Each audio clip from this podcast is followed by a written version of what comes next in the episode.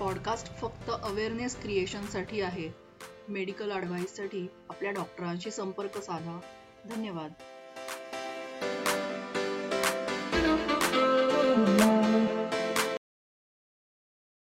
नमस्कार. मी मिनल कुलकर्णी. स्वागत करते तुमचं व्हायब्रंट माइंड पॉडच्या अतिशय महत्त्वपूर्ण एपिसोडमध्ये ह्या आधीच्या एपिसोड्समध्ये मी कुटुंबाविषयी बऱ्याच माझ्या गेस्टना विचारलं की त्यांचा सपोर्ट कसा असतो. अर्थातच कुटुंबाच्या सपोर्टशिवाय आज आम्ही इथे बसूच नाही शकणार आणि हा व्हिडिओही तुम्ही नाही बघू शकणार. आपण आपल्या मुलांसाठी मुलांबरोबर बऱ्याच गोष्टी करत असतो. आपल्या मुलाला कॅन्सर आहे. आपल्या मुलीला कॅन्सर आहे. अतिशय छोट्या वयामध्ये दुडदुडतं जे वय असतं त्या वयात जर तिला कॅन्सर आहे हे कळलं तर जो आपल्या भावनांचा डोलारा आहे आपल्या आयुष्याची जी पुंजी म्हणतो आपण तीच जर धोक्यात आली तर? दोन हजार तीन सालची गोष्ट आहे ज्या वर्षी एका छोट्याशा मुलीला कॅन्सर आहे असं कळलं. बरं ही गोष्ट ती नाही आहे गोष्ट आत्ताची आहे. आज ती मुलगी व्यवस्थित त्यातून रिकवर झाल्यानंतर छान जॉब करते. तिने मध्यंतरी झुंबा शिकलेलं आहे. आणि आज तिची आई मला वाटतं निकितापेक्षा तिच्या आईचा लढा. बरं ही गोष्ट इथे पण नाही संपणार आहे. थोडीशी अजून मोठी गोष्ट आहे. माझी मुलगी बरी झाली आणि आता माझा डॉक्टरांनी माझं काम केलं. सर्व औषधांना मी धन्यवाद देते डॉक्टरांना धन्यवाद. आणि मी माझ्या घरी जाईन माझी मुलगी आणि माझं आयुष्य. नाही. आज आपण भेटणार आहोत वर्षा गयाळ ज्या दीनानाथ मंगेशकरमध्ये कॅन्सर चाइल्ड कॅन्सर वॉर्डमध्ये काउन्सिलर म्हणून काम करतात आणि त्या खूप मनापासून खूप वर्ष काम करतायत. आणि अत्यंत जिवंत उदाहरण म्हणूया. बऱ्याच पिक्चर्समध्ये दाखवलेले आहेत थोडेसे कॅन्सरबद्दलचे सॅड एंड्स मी जास्त त्याच्यात न सांगता आज आपण वर्षाताईकडनं ऐकूया. वर्षाताई खूप स्वागत आहे तुझं. अत्यंत महत्त्वपूर्ण. अर्थात माझे सगळे एपिसोड छानच झाले पण हा माझ्यासाठी खूप नियर अँड डिअर वन आहे. मी वर्षाताईला किंवा तिच्या जर्नीला खूप जवळून बघितलेलं आहे. पण दोन हजार तीन साली जेव्हा इंटरनेट नव्हतं जेव्हा आजच्यासारखे अवेअरनेस पॉडकास्ट बनत नव्हते तेव्हापासून तिची धडपड तिची आस्था तिची कळकळ मी बघितलेली आहे. तुझं आमच्या शोवर खूप खूप स्वागत. थँक्यू मिनल मला या शोमध्ये बोलवल्याबद्दल. आणि आज नक्कीच मी माझं मन इथे मोकळं करू शकेन अशी खात्री आहे मिनलला मी खूप लहान असल्यापासून पाहिलं आहे आणि म्हणजे माझ्या धाकट्या बहिणीची ती खूप चांगली मैत्रीण आहे. तिला घरी आलेली मी बघितली आहे. तिचं सगळं लहानपण माझ्या डोळ्यासमोर गेलं आहे आणि आज खरंच मला तिचं खूप कौतुक वाटतं की ती ह्या सगळ्या गोष्टी करते ॲक्च्युली ती ती जसं तिच्या फील्डपासून काहीतरी वेगळं करते हो. तसंच ही जी माझी गोष्ट आहे ना ही पण माझ्या फील्डपासून खूप वेगळी आहे. कारण मी स्वतः एम कॉम आहे. म्हणजे माझा तसंही मेडिकल फील्डशी किंवा त्यातल्या कुठल्याच गोष्टीशी माझा दुरांमध्ये कधी संबंध नाही आलेला. खरं पण माझ्या मुलीला जेव्हा कॅन्सर डिटेक्ट झाल्याचं कळलं दोन हजार तीन मध्ये तेव्हा ती आठ वर्षाची होती. हो त्यावेळेला असं झालं होतं की दोन हजार दोनच्या नोव्हेंबरमध्ये माझ्या बाबांचं निधन झालं ते पण कॅन्सरनीच. सो आम्हाला मुळातच कॅन्सर या शब्दाची भीती होती त्यावेळेला. नाही असं नाही. कॅन्सर हो. हा एक लाईफ थ्रेटनिंग डिसीज आहे आणि कॅन्सर इज इक्वल टू मृत्यू. असं एक समीकरण लोकांच्या मनात बसलेलं आहे. ऍक्च्युली आता जेव्हा माझ्या मुलीला कॅन्सर डिटेक्ट झालाय हे जेव्हा आम्हाला कळलं त्यावेळेला माझ्या डोक्यात असं आलं की अरे बापरे. मी सुद्धा त्याला वेगळी नाहीये. तुमच्या मनात जे अरे बापरे भीती ही माझ्याही हो. मनात आली नक्कीच आली. पण ज्यावेळेला मी डॉक्टरांशी या सगळ्या संदर्भात बोललो त्यावेळेला मला असं जाणवलं की अरे डॉक्टर निगेटिव्ह बोलत नाहीयेत. त्यांना खात्री आहे की हे बरं होणार आहे. मग आपण निगेटिव्ह का विचार करायचा? ह्या विचाराने आम्ही पुढे गेलो. त्यांनी जे सांगितलं जसं सांगितलं तशा आम्ही सगळ्या गोष्टी त्यावेळेला फॉलो केल्या. इथे माझ्या मुलीचं मी खरंच कौतुक करेन. आठ वर्षाची असताना सुद्धा तिच्यावरती खाण्यापिण्याची प्रचंड बंधनं. होती. बाहेरचं खायचं नाही हे करायचं नाही ते करायचं नाही. शाळेत जायचं नाही म्हणजे कुठले मित्रमैत्रिणी भेटणार नाहीत. बाहेरचं काही आउटलेट नाही. अशा ह्याच्यात तिने जी साथ दिली आहे ना त्याला खरंच तोड नाही. खरंच तोड नाही. आठ वर्षाच्या मुलीला ती खूप समजूतदार आहे अजूनही आहे. आणि त्याच्यामुळे आम्ही खरं यातनं बाहेर पडलो असं माझं स्पष्ट मत आहे. डॉक्टर तर आहेतच नो डाऊट त्यांच्याशिवाय काहीच झालं नसतं. जर तिने साथ नसती दिली आम्हाला तर आम्ही काय केलं असतं? पण नाही तिने त्याच्यात सांगितलेली प्रत्येक गोष्ट तंतोतंत पाळली. बाहेरचं नाही खायचं तर मी तिचे डबे नेले. समोर मुलांना बघते तिथे पावभाजी खातायत आईस्क्रीम खातायत बर्फाचे गोळे खातायत. पण ही मुलगी मला एका शब्दानेही म्हणाली नाही आई की मी डबा नाही खाणार.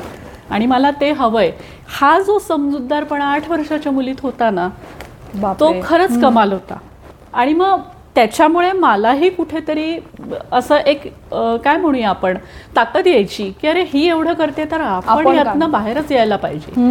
त्या याच्यामध्ये मी खूप अभ्यास केला त्यावेळेला कारण ऑब्व्हियसली माझा हा विषय नाही. मला सांगणारी लोक खूप चांगली भेटली. हो.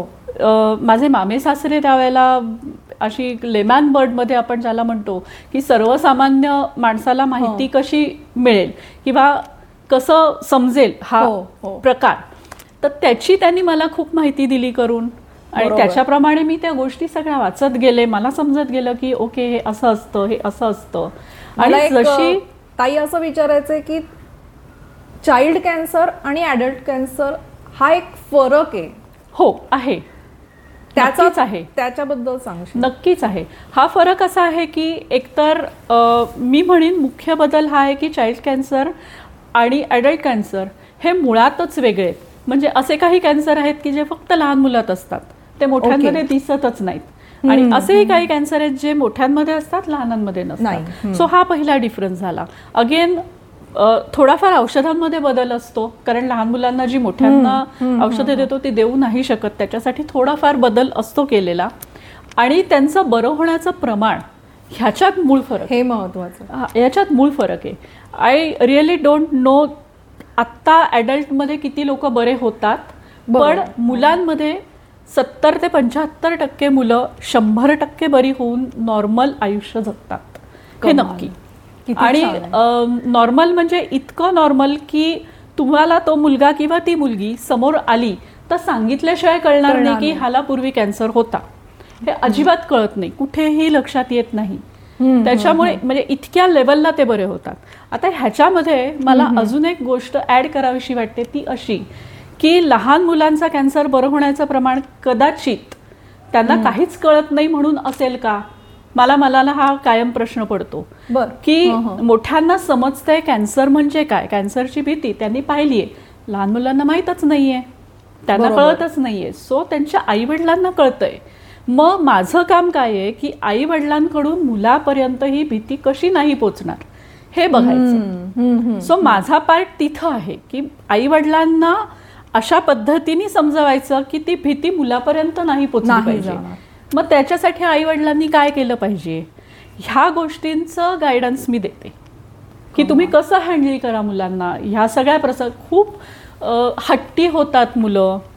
खूप कट चिडतात रडतात. आणि ही गोष्ट ऑब्व्हियस आहे कारण तुम्ही विचार करा ना की केमोथेरपी देतोय आपण. केमोथेरपी ज्या वेळेला तुम्ही सुरू करता त्यावेळेला सगळ्या त्या आता आता बऱ्याच गोष्टी सुधारल्यात. आता आम्ही त्याला एक लाईन टाकतो की ती सहा महिने त्याची पूर्ण ट्रीटमेंट होईपर्यंत ती तशीच. हातात तशीच असते. म्हणून सारखं सलाईन लावणं आणि ह्या गोष्टी बरीच वर्ष. झाल्या नाही करत. आता माझ्या मुलीच्या वेळेला हा लाईन हा जो भाग आहे तो नव्हता आला. तेव्हा हो. हिकमन्स कॅथेटर होता त्यावेळेला आम्ही ते ऑपरेट करून हिकमन्स कॅथेटर तिला बसवलं होतं तेव्हा दोनच ऑप्शन होते पोर्ट आणि हिकमन्स कॅथ तिचं वय लहान होतं त्यामुळे आम्ही हिकमन्स कॅथेटर. तिला लावला. आता ही सोय आहे म्हणजे दोन्ही मुलांचे हात थोडेफार रिकामे असतात बरोबर मग हॉस्पिटलमध्ये जाऊन मुलं चिडचिडी होतात कारण त्यांना काहीच करता येत नाही कॉटवरती बसून राहायचं ते सलाईन चालू असताना तुम्ही काही करू शकत नाही मग. तिथे त्यांचं मन कसं रमवलं पाहिजे. आता मला जो ह्या गेल्या वीस वर्षातला फरक दिसलाय म्हणजे दोन हजार चार सालापासून काम करतेय. हो हो. आज चोवीस साल आलंय. आणि मुलांच्या एकूणच टेक्नॉलॉजी जशी जशी बदलत गेली ना तसं मी मुलांचं पण हे बघितलंय. स्थित्यंतर. हा स्थित्यंतर म्हणजे कशी बदलत गेली ही पिढी? आता माझी मुलगी टीव्ही त्यावेळेला होता. ट्वेंटी फोर हो. आवर्स टीव्ही आलेले होते की कार्टून नेटवर्क लावा आणि असं. सॉर्ट ऑफ तर तिला टीव्हीची सवय लागली होती. बरोबर. हम्म, टी व्हीचीही गरज नाही गरज नाहीये. कारण आता ते छोटं मोबाईल नावाचं जे शस्त्र हातात असतं ना मुलांच्या ते फार मी म्हणेन की हानिकारक आहे. किंवा दुधारी असतं. दुधारी आहे पण नाही मी म्हणेन ते हानिकारकच आहे. कारण मी खूप लहान मुलांच्या हातामध्ये फोन पाहिलेत सहा महिन्याच्या सुद्धा मुलाच्या हो, हातात हो, मी हो. फोन पाहिलाय.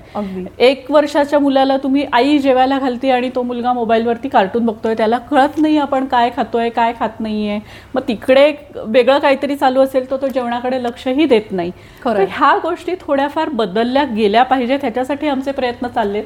पण ह्याला जिथपर्यंत पालकांची साथ मिळत नाही तिथपर्यंत गोष्टी करू शकत नाही. बरोबर आहे. हा हा एक मुद्दा ह्याच्यातला झाला की अशा अनेक गोष्टी आहेत बारीक बारीक बारीक बारीक खूप गोष्टी आहेत.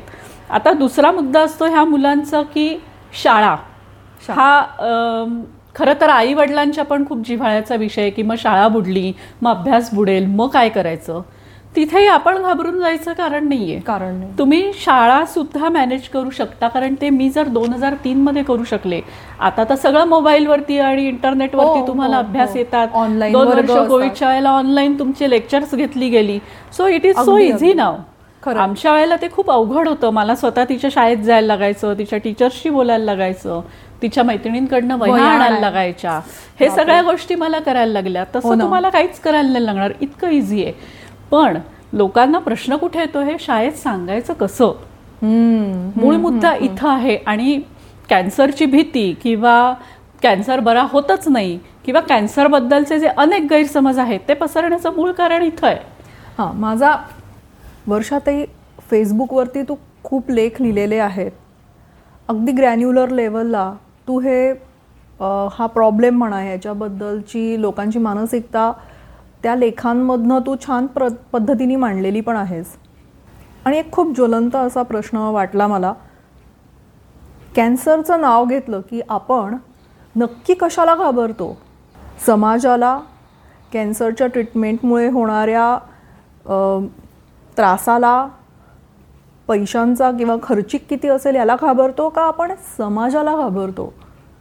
पहिले तीन प्रश्न तर आपण म्हणतो तसं की मॅनेज करू आपण. हो. पण समाजाचं काय करायचं? हा मोठा प्रश्न आहे की समाजाचं काय करायचं? पण ह्याचं उत्तर इथंच आहे की जे बरे झालेली मुलं आहेत किंवा मुली आहेत त्यांच्या पालकांनीच जर हे मी म्हणेन अभिमानाने सांगायला पाहिजे की आमच्या मुलांनी किंवा मुलींनी कॅन्सरशी फाईट केली आहे आणि ते आता बरे आहेत. हे जिथपर्यंत तुम्ही समाजासमोर सांगणार नाहीत तिथपर्यंत हा गैरसमज असाच राहणार आहे. की कॅन्सर हा बरा होतच नाही. कारण होतं काय की आपण ॲडल्ट कॅन्सर ऐकलेला असतो हो, आणि अ, कारण तो जास्त आहे. म्हणजे त्याचं प्रमाण जास्त आहे. लहान मुलांचं प्रमाण हार्डली तीन पर्सेंट आहे. तुम्हाला किती कळणार असं? बरोबर. आधी मुळात माहीत नाही की लहान मुलांना होतो. जरी आपण गृहित धरलं की माहीत आहे तरी सुद्धा आपल्याकडे जी मीडिया आहे तिने खूप त्याचं हे म्हणजे पण लोकांना ते खरं वाटतं. श्वास किंवा अजून एक श्वास आहे किंवा हृदयांतर आहे हो. त्या श्वासमध्ये त्या मुलाचे डोळे गेलेले दाखवलेत ऍक्च्युली असं घडत नाही ना. नॉट इन एव्हरी केस हा नॉट इन एव्हरी केस असं नाही घडत. मुलाचे डोळे चांगले होतात बरे होतात. आणि अशी उदाहरणं आमच्याकडे खूप आहेत. की जी बरी. झालेली आहेत. एक तर मला मुलगा माहितीये की तो क्रिकेट खेळलाय शाळेकडनं. लहानपणी डोळ्याचा कॅन्सर होता आणि शाळेकडून क्रिकेट खेळलाय. तो बॉलर होता. म्हणजे तुम्ही हा, हा, विचार हा, करा हा. की त्याचे डोळे किती चांगले असतील. नक्की म्हणजे कॅन्सरचा काही परिणाम त्याच्यावर राहिला नाही ना नंतर. हो, हो, अगेन हो. तुम्ही समाजात राहता. सो समाजाला डावलून तुम्ही पुढे नाही जाऊ शकत. तुम्ही किती दिवस लपवाल? आज ना उद्या ही गोष्ट समाजातल्या लोकांना कळणार आहे. मग मी म्हणते आधीच का नाही सांगायचं? Transparency. हा उलट तुम्ही जेवढे पॉझिटिव्ह राहाल ना तेवढा समोरचा पॉझिटिव्हली तुम्हाला अप्रोच होणार आहे. नक्कीच नक्कीच. तुमच्या मनातच जर भीती असेल असं होईल का? किंवा खरंच असं होतं का? तर आधी तुम्हाला मला असं वाटतं की ह्या काची तुम्हीच उत्तरं शोधा. आणि मग तुम्ही पुढे जा. विदाऊट एनी इन्फॉर्मेशन काहीच करू नका. खोटी इन्फॉर्मेशन तर पसरवूच नका. मला अगदी. शंभर टक्के माहिती आहे की कॅन्सर हा बरा होणारा आजार आहे. अर्ली डिटेक्शन आणि टेस्टिंग हे जर तुम्ही लवकरात लवकर उपचार चालू केलेत तर कॅन्सर शंभर टक्के बरा होऊ शकतो. हे मी अगदी नक्की सांगू शकते. आणि अशी खूप मुलं आहेत की जी बरी झालेत नॉट ओनली माय डॉटर आम्हाला त्या सगळ्या मुलांबद्दल खूप आम- आम्हाला खूप कौतुक आहे आणि खरं तर गर्व आहे असं मी म्हणेन. प्रत्येकालाच वाटला पाहिजे. आणि मी तर अगदी म्हणजे कुठेही मी आजपर्यंत ही गोष्ट लपवलेली नाहीये की माझ्या मुलीला कॅन्सर होता किंवा नाही असं काही नव्हतंच. नाही हो होता. आणि त्याला त्याच्यावर मात करून ती आज इतकी पुढे आलेली आहे. त्याचं नक्कीच कौतुक आहे. किती छान सांगितलं सगळं तुझा हा जो पॉझिटिव्ह अप्रोच आहे ना हाच तुझा एक खूप मोठा यू एस पी आहे. दोन हजार तीन जेव्हा निकिता लहान होती आणि तेव्हा तुम्ही या ट्रीटमेंटमधनं पूर्ण पुढे आलात दोन हजार तीन ते दोन हजार तेवीसपर्यंत वैद्यकीयदृष्ट्या किंवा औषधोपचारांमध्ये पण बरीच प्रगती झालेली आहे. नक्कीच. त्याचा आता कसा परिणाम होतो? आहे याचा परिणाम नक्कीच आहे. फक्त माझ्या आत्ताच्या माहितीप्रमाणे लहान मुलांच्या ह्याच्यामध्ये अजूनही आपण टार्गेटेड थेरपीज किंवा जी इम्युनोथेरपी आहे ती अजूनही कुठेतरी क्लिनिकल ट्रायल्सच्या स्वरूपात बघायला मिळते. ओके मे बी ती यायला थोडा वेळ लागेल पण साईड इफेक्ट जे पूर्वी खूप सारे जाणवायचे त्या ह्याच्यामध्ये आमूलाग्र बदल जाणवणं इतका किंवा आता हे औषध दिलंय हा बाबा ह्यानी वॉमिटिंग होतात माहितीये. तर ते आधीच देऊन टाकायचं. ओके, हे जेणेकरून मुलांना त्रास कमी होईल. ह्याच्या सगळ्याचा सेंटर आहे की मुलांना त्रास कमी कसा होईल. केमोथेरपी देतो त्यावेळेला त्रास होतच असतो. होतच असतो. मग बाकी सगळ्या गोष्टींचा कशाला त्रास ह्या कशा कमी करता येतील? याच्याकडे आता हळूहळू लक्ष जायला लागलंय आणि त्याच्यात बऱ्यापैकी सुधारणा झालेली आहे. खूप पॉझिटिव्ह वाटतं ग तुझ्याशी बोलून किंवा माझे प्रॉब्लेम्स किंवा आमचे सगळ्यांचे प्रॉब्लेम्स किती छोटे आणि क्षुद्र आहेत. हे खरंच जाणवतं. तुझी पॉझिटिव्हिटी खरंच कंटेजियस आहे. आणि माझे सगळे प्रॉब्लेम्स बाजूला ढकलले जातात आपोआप की नाही. आता ह्यातली पण एक मी तुला गंमत सांगते हा. म्हणजे माझ्या आयुष्यात असं कधी झालं नाही असं मी अजिबात म्हणणार नाही. कारण ही जी फेज होती ना माझ्या आयुष्यातली हीच खरं खूप अडथळ्यांची शर्यत होती. पण जेव्हा तिचे सहा महिने पूर्ण झाले ती शाळेत झाले जसं जसं तिच्यामध्ये डेव्हलपमेंट मला दिसायला लागली त्यावेळेला माझ्या हे लक्षात आलं की अरे हा ठीक आहे हे आता बरं होणार आहे. ही खात्री मला वर्षभरातच आली होती. आणि हा सगळं काम करण्याला माझ्या नव नवऱ्याचा खूप सपोर्ट आहे. एक असं झालं होतं की आम्ही आमची शेवटची ऍडमिशन होती. आणि त्यावेळेला एक नवीन मुलगी ऍडमिट झाली होती निकिताच्याच वयाची होती. आणि तिचे. वडील ते हिकमन्स कॅथेटर काय असतं म्हणून बघायला आमच्याकडे आले होते. कारण ह्या गोष्टी सर्वसामान्य माणसाला माहिती. असण्याची काही कारण नाहीये. तर तेव्हा माझा नवरा मला म्हणाला की अगं तू त्यांच्याशी जाऊन जरा बोललीस ना तर त्यांना बरं वाटेल. सो इथे ती सुरुवात झालीये. जेव्हा मी त्यांच्याशी बोलले जाऊन की हो असं होतं मग असं झालं. आणि ही जेव्हा सुरुवात झाली ना तेव्हा ते मला कुठेतरी त्याची काय म्हणूयात गवसलं ते की हा हे आपण करू शकतो किंवा हे केल्याने समोरच्याला बरं वाटतंय.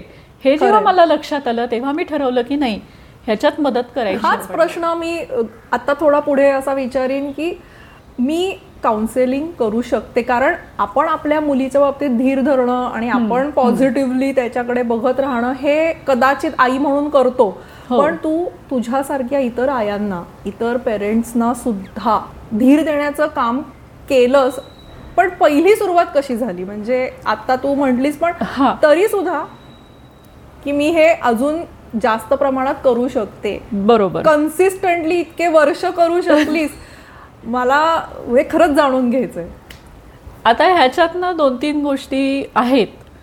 पहिली गोष्ट माझ्या डोक्यात आली की ठीक आहे मी त्या मुलीच्या आईशी बोलले वगैरे. मला डॉक्टरांनी सांगितलं की अहो ना तिला त्यांच्याशी बोललात का तुम्ही? त्यांना खूप छान वाटलं मला ते सांगत होते. हे हो. हे डॉक्टरांकडनं मला कळलं. की मी त्यावेळेला असा विचार केला की मी पुण्यात शिकले पुण्यात राहिले पुण्यात वाढले मी शहरात होते मला इंग्लिश समजतं मला कॉम्प्युटरचं ज्ञान आहे मी लॅपटॉपवरती काही गोष्टी बघू शकते हो. मला त्या समजतात. किंवा माझ्याकडे ते डेअरिंग आहे की मी जाऊन मला अडलेली गोष्ट डॉक्टरांशी सहज बोलीन. आता ह्याच गोष्टी सगळ्यांमध्ये असतात असं नाही. नाही. माझ्या डोक्यात पहिला हा विचार आला की मी पुण्यात राहून सुद्धा मला माहीत नव्हतं लहान मुलांना कॅन्सर होतो त्यावेळेला. खरंय तर खेड्यापाड्यातनं आलेल्या लोकांना का माहिती असेल? मी एम कॉम आहे डबल ग्रॅज्युएट शिकलेली आहे. त्या लोकांना तेवढं जर शिक्षण नसेल हो. तर त्यांना हे तरी कळेल का. मग ज्या अडचणी मला आल्या माझ्यापेक्षा जास्त अडचणी त्यांना येणार आहेत. कारण त्यांना ह्या गोष्टी समजून घ्यायला खूप अवघड जाणार आहेत. मग. हेच जर आपण सोपं करून सांगू शकलो तर. आणि म्हणून मी हा प्रयत्न केला. म्हणजे मी त्यावेळेला मला माझ्या मामी सासऱ्यांनी जी माहिती दिली ती मी डॉक्टरांकडनं चेक करून घेतली की ही माहिती करेक्ट आहे का नाही. कारण अगेन आम्ही म्हणतो आजकाल तर सगळे गुगल डॉक्टर्स झालेत. हो. आम्ही गुगल वापरायला लोकांना सांगतो की शक्यतो वापरू नका कारण सगळीच माहिती खरी असते असं होत नाही. बरं प्रत्येकाचा अनुभव आपण म्हणतो ना व्यक्तिनिरूप बदलतो. तसंही असतं. सो ती माहिती मी डॉक्टरांकडनं चेक करून घेतल्यानंतर मी त्या माहितीचं ट्रान्सलेशन केलं होतं मराठीमध्ये. का? की सगळ्यांना ना इंग्लिश कळत. नाही कळणार. इथे येणारा बराचसा मॉब हा महाराष्ट्रीयन मराठी आहे. आणि त्यांना ते मराठी भाषेमध्ये वाचायला मिळावं. ह्याच्यासाठी मी एक कॉपी हॉस्पिटलमध्ये ठेवली होती. एक कॉपी अजूनही माझ्याकडे आहे. कमाल.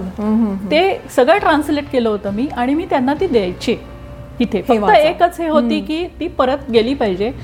त्याचं कारणही असं होतं की पुढच्या माणसाला त्याचा उपयोग उपयोग व्हायला हवा.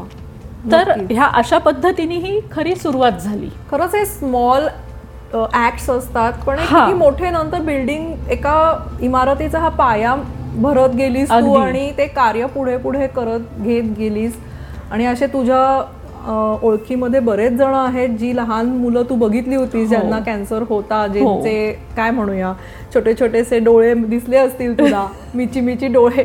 आणि नंतर ते आता मोठे झालेत. तर हा हे बघताना कसं वाटतं ग ताई? खूप छान वाटतं. खरंच खूप छान. वाटतं. म्हणजे आज आता नाही मला मला ते खरंच सांगता येत नाही. कारण एक एक मुलगी मला असं आठवतं की त्यावेळेला असं झालं होतं की दिनानाथमध्ये आम्हाला ना वेगळा वॉर्ड नव्हता त्यावेळेला. आता वेगळा वॉर्ड आहे. चाइल्ड कॅन्सर चाइल्ड कॅन्सरच्या ह्याचा जनरल वॉर्ड प्रायव्हेट रूम्स तर आहेच तिथे तुम्हाला काही प्रॉब्लेम येत नाही. तर हे वेगळ्या वॉर्डची गरज का भासते? तर इन्फेक्शन हा जो प्रकार आहे तुमची इम्युनिटी कमी होते केमोथेरपीमुळे आणि मुलं पटकन इन्फेक्शन कॅच करतात. सो जनरल वॉर्डमध्ये हे सहज इझिली शक्य असतं. म्हणजे. एकाचं दुसऱ्याला. दुसऱ्याचं तिसऱ्याला सारखं इन्फेक्शन व्हायचं. आणि तिला आली ना ती ती पुण्यातली नव्हती. तिला बाहेरगावहून पुण्यात यायला लागायचं. आली ना ती की ती महिना महिना राहायची. कारण तिचं इन्फेक्शन हटायचंच नाही. Because of that maybe that setup. General ward setup आणि मग एक एक क्षण असा आला होता की ती म्हणली मला इथे राहायचंच नाही मला ट्रीटमेंटच घ्यायची नाही. वय वर्ष आठ किंवा नऊ. हो ना. आता असं प्र हे आल्यानंतर मी डॉक्टरांशी बोलले. त्यांना विचारलं मी की हे नक्की काय आहे? इन्फेक्शन कशामुळे? तर ते म्हणले अहो नाही हे राहायची पण गरज नाही ते आता लांब राहतात म्हणून राहायची गरज आहे. ॲट दॅट मोमेंट मी माझ्या सासऱ्यांना फोन केला आणि त्यांना विचारलं होतं की बाबा असं असं आहे. आपण ह्या मुलीला घरी चार दिवस राहायची परवानगी देऊयात का? आणि त्यांनी एका क्षणात मला हो म्हणून सांगितलं ती मुलगी चार दिवस माझ्या घरी राहिली आणि तिची आई सकाळी तिला हॉस्पिटलमध्ये घेऊन जायची रात्री घरी यायची आणि मग आम्ही छान गप्पा मारायचो. निकिताई तिच्याच वयाची होती सो त्यांच्याही छान जमलं होतं. हा जो सेटअप तिला त्यावेळेला मिळाला ना त्याच्यामुळे तिची ट्रीटमेंट स्मूथली पुढे चालू झाली. तीच मुलगी काही वर्षांनी दहावी पास झाल्यानंतर जेव्हा हॉस्पिटलला आम्हाला भेटली आमचा हा एक उपक्रम आहे की ज्यांना कॅन्सर होता हो. आणि त्यांनी दहावी किंवा बारावी किंवा ग्रॅज्युएशन किंवा कुठलीही माइलस्टोन हा माइलस्टोन्स जे आहेत ते जर कंप्लीट केले असतील तर त्यां- त्यांना आम्ही सप्टेंबर ऑगस्ट सप्टेंबर म्हणजे दहावी बारावीचे रिझल्ट लागून यावे. ऍडमिशन झाल्या की आम्ही त्यांना तिथे बक्षिसं देतो. की जेणेकरून जे नवीन. पेशंट्स आहेत त्यांना मोटिवेशन मिळतं की बघा ही मुलं एवढं एवढं या या गोष्टी करतायत. ती मुलगी दहावी झाली ती मला भेटायला आली त्या दिवशी तिथे आली बक्षीस हो, घ्यायला. हो, हो. आणि ती लिटरली माझ्या गळ्यात पडून रडली. अक्षरशः तिला ते सगळं आठवलं आणि हा जो काही प्रसंग होता ना मी युजली मी रडत नाही. माझ्या डोळ्यात पाणी येत नाही. असं सगळे म्हणतात. पण त्या क्षणाला माझ्याही डोळ्यातनं पाणी आलं. इतका तो प्रसंग वेगळा होता ना की मी मी त्या मी त्याच्या भावना व्यक्त नाही करू शकत. आणि असं खूप आहेत. हम्म, हम्म, हम्म. हे डोळ्यात पण आहे. हे सगळं ऐकल्यावर ना असं वाटतंय की आयुष्याकडे बघण्याचा आमचा जो दृष्टिकोन आहे ना किती वरवरचा आहे. म्हणजे आता तुझ्याशी बोलल्यानंतर जाणवतंय ग ताई की खूप वरवरचा आम्ही जगतोय. खरं सांगू का? आयुष्याकडे बघण्याचा दृष्टिकोन ना मी हॉस्पिटलमध्ये जास्त शिकले. माझं वय किती होतं? तीस एकतीस फार फार तर नुकतंच पुढे संसार सुरू झालाय. अनुभव घ्यायला लागली आणि माझ्या डोळ्यासमोर सगळं उभं राहिलं होतं. तर मी कायम असं म्हणते की हॉस्पिटल हे एक मोठी युनिव्हर्सिटी आहे.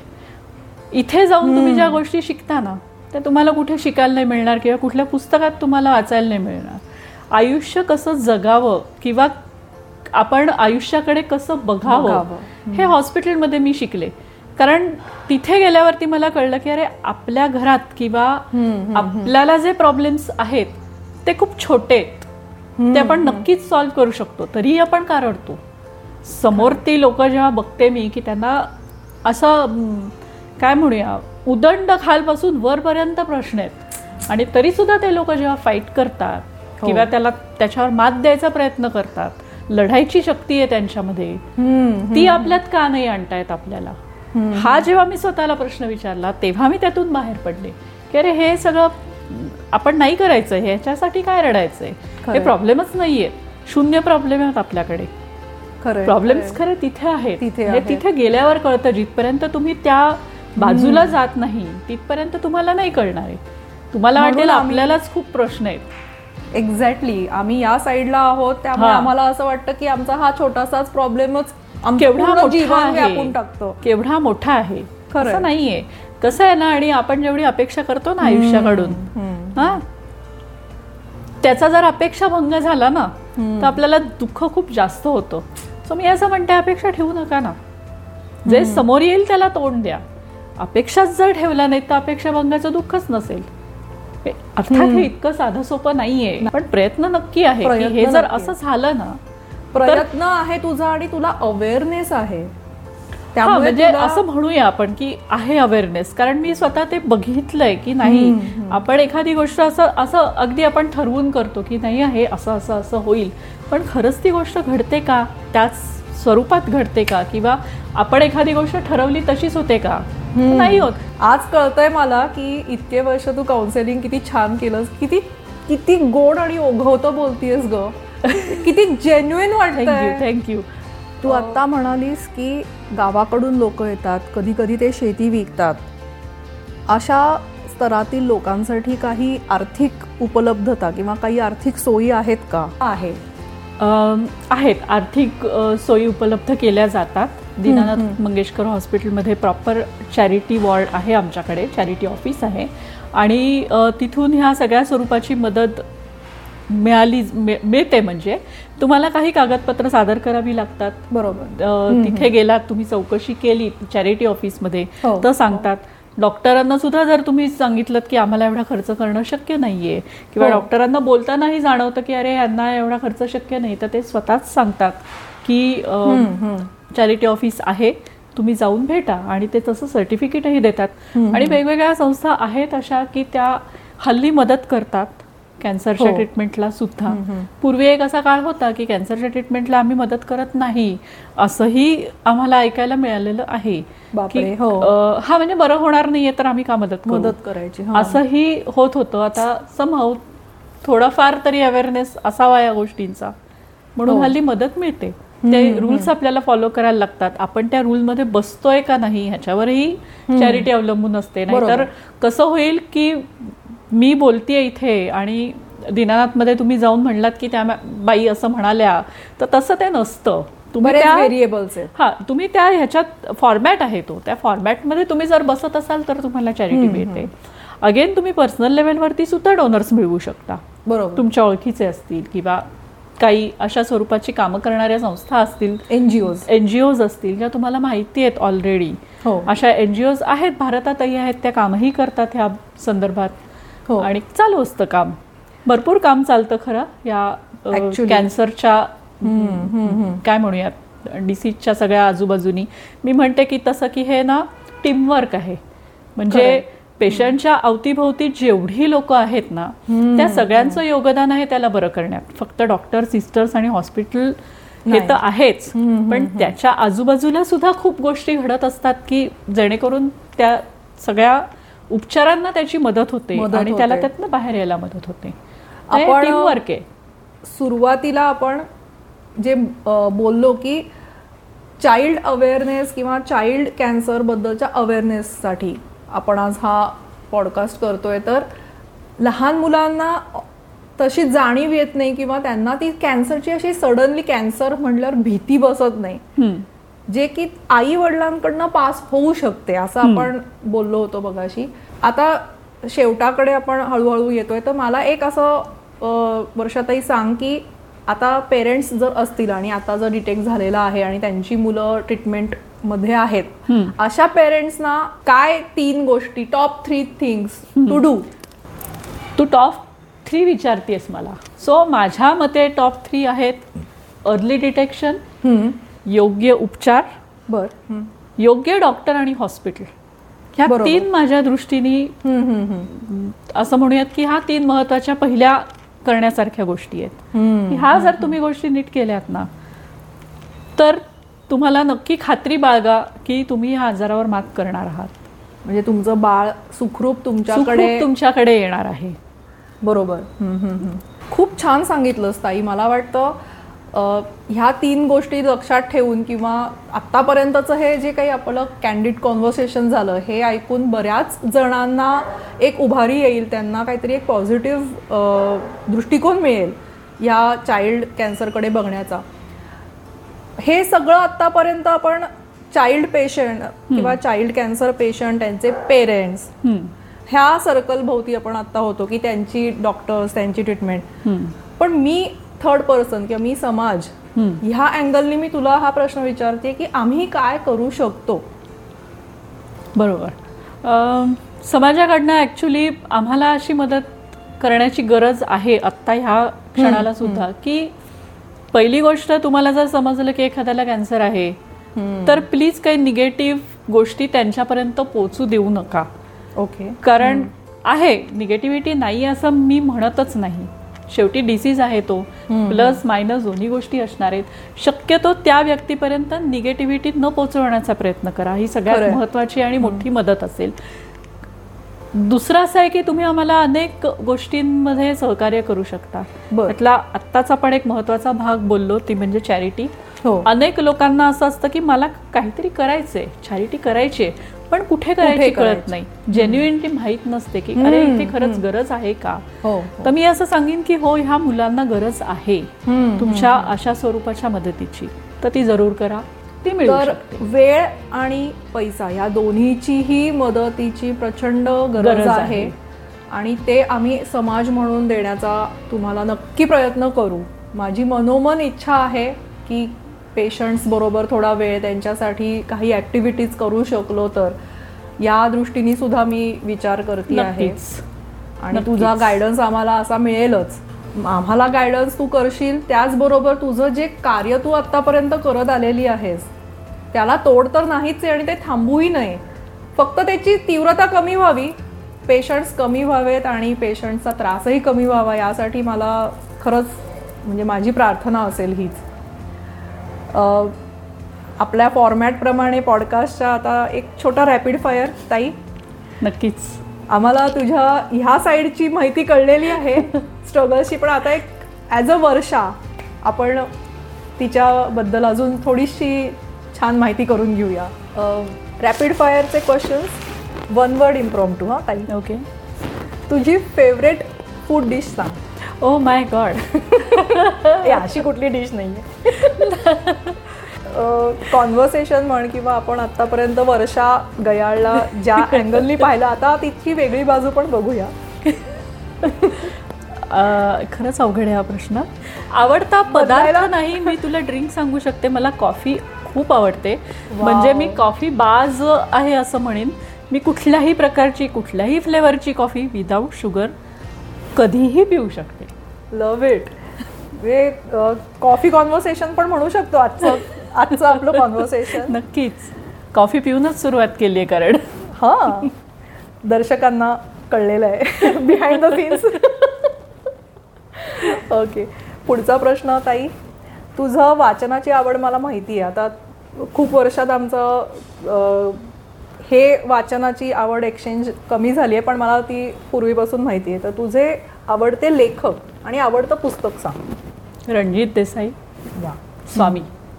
मस्त. मी कधीच विसरू शकत नाही कारण पुस्तक वाचताना प्रसंग डोळ्यासमोर उभं राहणं म्हणजे काय? हे रणजित देसाईंकडनं मला कळले ते. खरं आहे. अगदी अगदी खरं अतिशय सुंदर पुस्तक आहे. स्वामी जर कोणी वाचलं नसेल तर नक्की वाचा. नक्की वाच. सुंदर पुस्तक आहे. हिस्ट्री ज्याला आवडते त्यांनी तर जरूर वाचा. डेफिनेटली आवडतं फिरायला जाण्याचं ठिकाण. कोकण. ऑल शांत समुद्र किनारा अजिबात आवाज नको. हल्ली खूप नॉइझी झालंय सगळं. पण तरी सुद्धा जितका शांत समुद्र किनारा असेल त्यावेळेला समुद्राच्या किनारी बसायला मला आवडतं. मला समुद्रात आत जायला नाही आवडत. समुद्र किनारी. समुद्राची गाज. समुद्राची गाज ऐकत बसणं एक. म्हणजे माझं असं स्वप्न आहे की समुद्रकिनारी आपण शांतपणे बसलोय हातात मस्त पुस्तक आहे. आणि समुद्राची गाज ऐकत पुस्तक वाचतीये हे जर काय म्हणूयात कधीतरी करायचंय असं वेळ नाहीये एवढंच खरंय खरंय खूप आजचा कॉन्व्हर्सेशन आपण व्हायब्रंट माइंड पॉडमध्ये खूप इतर सोलोप्रुनर्स बघितले कायमच मनी माइंडसेटनी काम करणारे किंवा आपण एक टार्गेट आणि गोल ठेवून जाणारे व्यक्ती बघितल्या. गोल्ड मेडलिस्ट वुमन्स बघितल्या. आज आजचं कॉन्व्हर्सेशन दिल के करीब होतं माझ्या. खूप वेगळा विषय आहे महत्त्वपूर्ण आहे. अवेअरनेससाठी हे आपण आज सेशन केलेलं आहे. वर्षा गयाळ यांचे या विषयाचे जे लेख आहेत त्याची लिंक मी खाली डिस्क्रिप्शनमध्ये देते. नक्की वाचा. तुम्हाला अजून इनडेप्थ त्याच्यामधल्या काही आम्ही स्टॅटिस्टिक्स आत्ता मिस केले असतील ते तुम्हाला तिथे वाचायला मिळतील. आत्ता आमचं बिहाइंड द सीन्स किंवा बिहाइंड द माईक आमचं असं बोलणं झालं की एक पॉडकास्ट आत्ताचा एपिसोड केला तर आत्ता आम्ही काही सब्जेक्ट्सना टच करून आलो आहे इन डेप्थ आम्ही आत्ता बोललेलो नाही आहे तर मी वर्षाताईला खूप आत्ता रिक्वेस्ट करते आहे की एक फुल फ्लेज पॉडकास्ट ह्यासाठीच सुरू कर.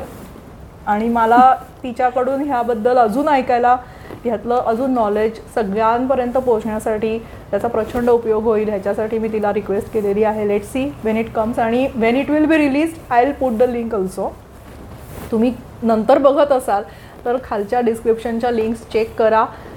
ज्या कुठल्या प्लॅटफॉर्मवर तुम्ही हे बघताय त्या प्लॅटफॉर्मवरती फॉलो लाईक सबस्क्राईब शेअर करा आणि सगळ्यांबरोबर शेअर करा. तुम्हाला माहिती नसेल की कोणाला ह्याची आत्ता गरज आहे. वर्षातही तू आज व्हायब्रंट माइंड पॉडवरती येऊन एक मनाचा तुझ्या खूप वर्षांपूर्वीचा कप्पा उघडलास. हम्म. आणि थोडं डिफिकल्ट कॉन्व्हर्सेशन होतं माझ्यासाठी पर्सनली मला खूप आवडलं. खूप खूप धन्यवाद. थँक्यू खरं तर मी तुझे आभार मानायला पाहिजेत मिनल. कारण एवढा प्लॅटफॉर्म तू आम्हाला दिलास त्या निमित्ताने मी या विषयावरती बोलू शकले आणि तुझे जेवढे सबस्क्रायबर आहेत किंवा तुझा पॉडकास्ट जे लोक बघणार आहेत तेवढ्या लोकांपर्यंत मे बी ते कुठे शेअर करतील त्यांना आवडलं तर त्या लोकांपर्यंत मी आज पोचू शकले. हे केवळ. तुझ्यामुळे शक्य झालं त्याच्यामुळे मी आमच्या सगळ्या पेरेंट सपोर्ट ग्रुपतर्फे दीनानाथ मंगेशकर हॉस्पिटल कॅन्सर डिपार्टमेंटतर्फे आणि डॉक्टर शैलेश कानविंदे यांच्यातर्फे तुझे खूप आभार मानते. मला खरंच. खूप छान वाटलं. शेवटी मी इतकंच सांगेन की कॅन्सर अवघड नाहीये. कॅन्सरवर मात करता येणं शक्य आहे. तुम्हाला त्याच्याशी लढावं लागतं त्याला समजून घेऊन तुम्हाला त्याच्याशी लढावं लागतं. त्याला समजून घ्या आणि मग त्याच्याशी लढा. तरच तो नेस्तो नाबूत होईल. विल पॉवर खूप मोठं काम करते पॉझिटिव्हिटी. आणि आमचा जो चाइल्ड कॅन्सर सपोर्ट ग्रुप आहे आमचं ब्रीद वाक्य आहे हम्म. की आम्ही लढलो आणि जिंकलो. Yes. हे खरं तर आयुष्याचं ब्रीदवाक्य पण म्हणायला हरकत नाही. शेवटी आयुष्याचीच लढाई आहे ही कॅन्सरची लढाई. आमच्या दोघींकडनं. बाय बाय बाय हा पॉडकास्ट फक्त अवेअरनेस क्रिएशनसाठी आहे. मेडिकल ॲडव्हाइससाठी आपल्या डॉक्टरांशी संपर्क साधा. धन्यवाद.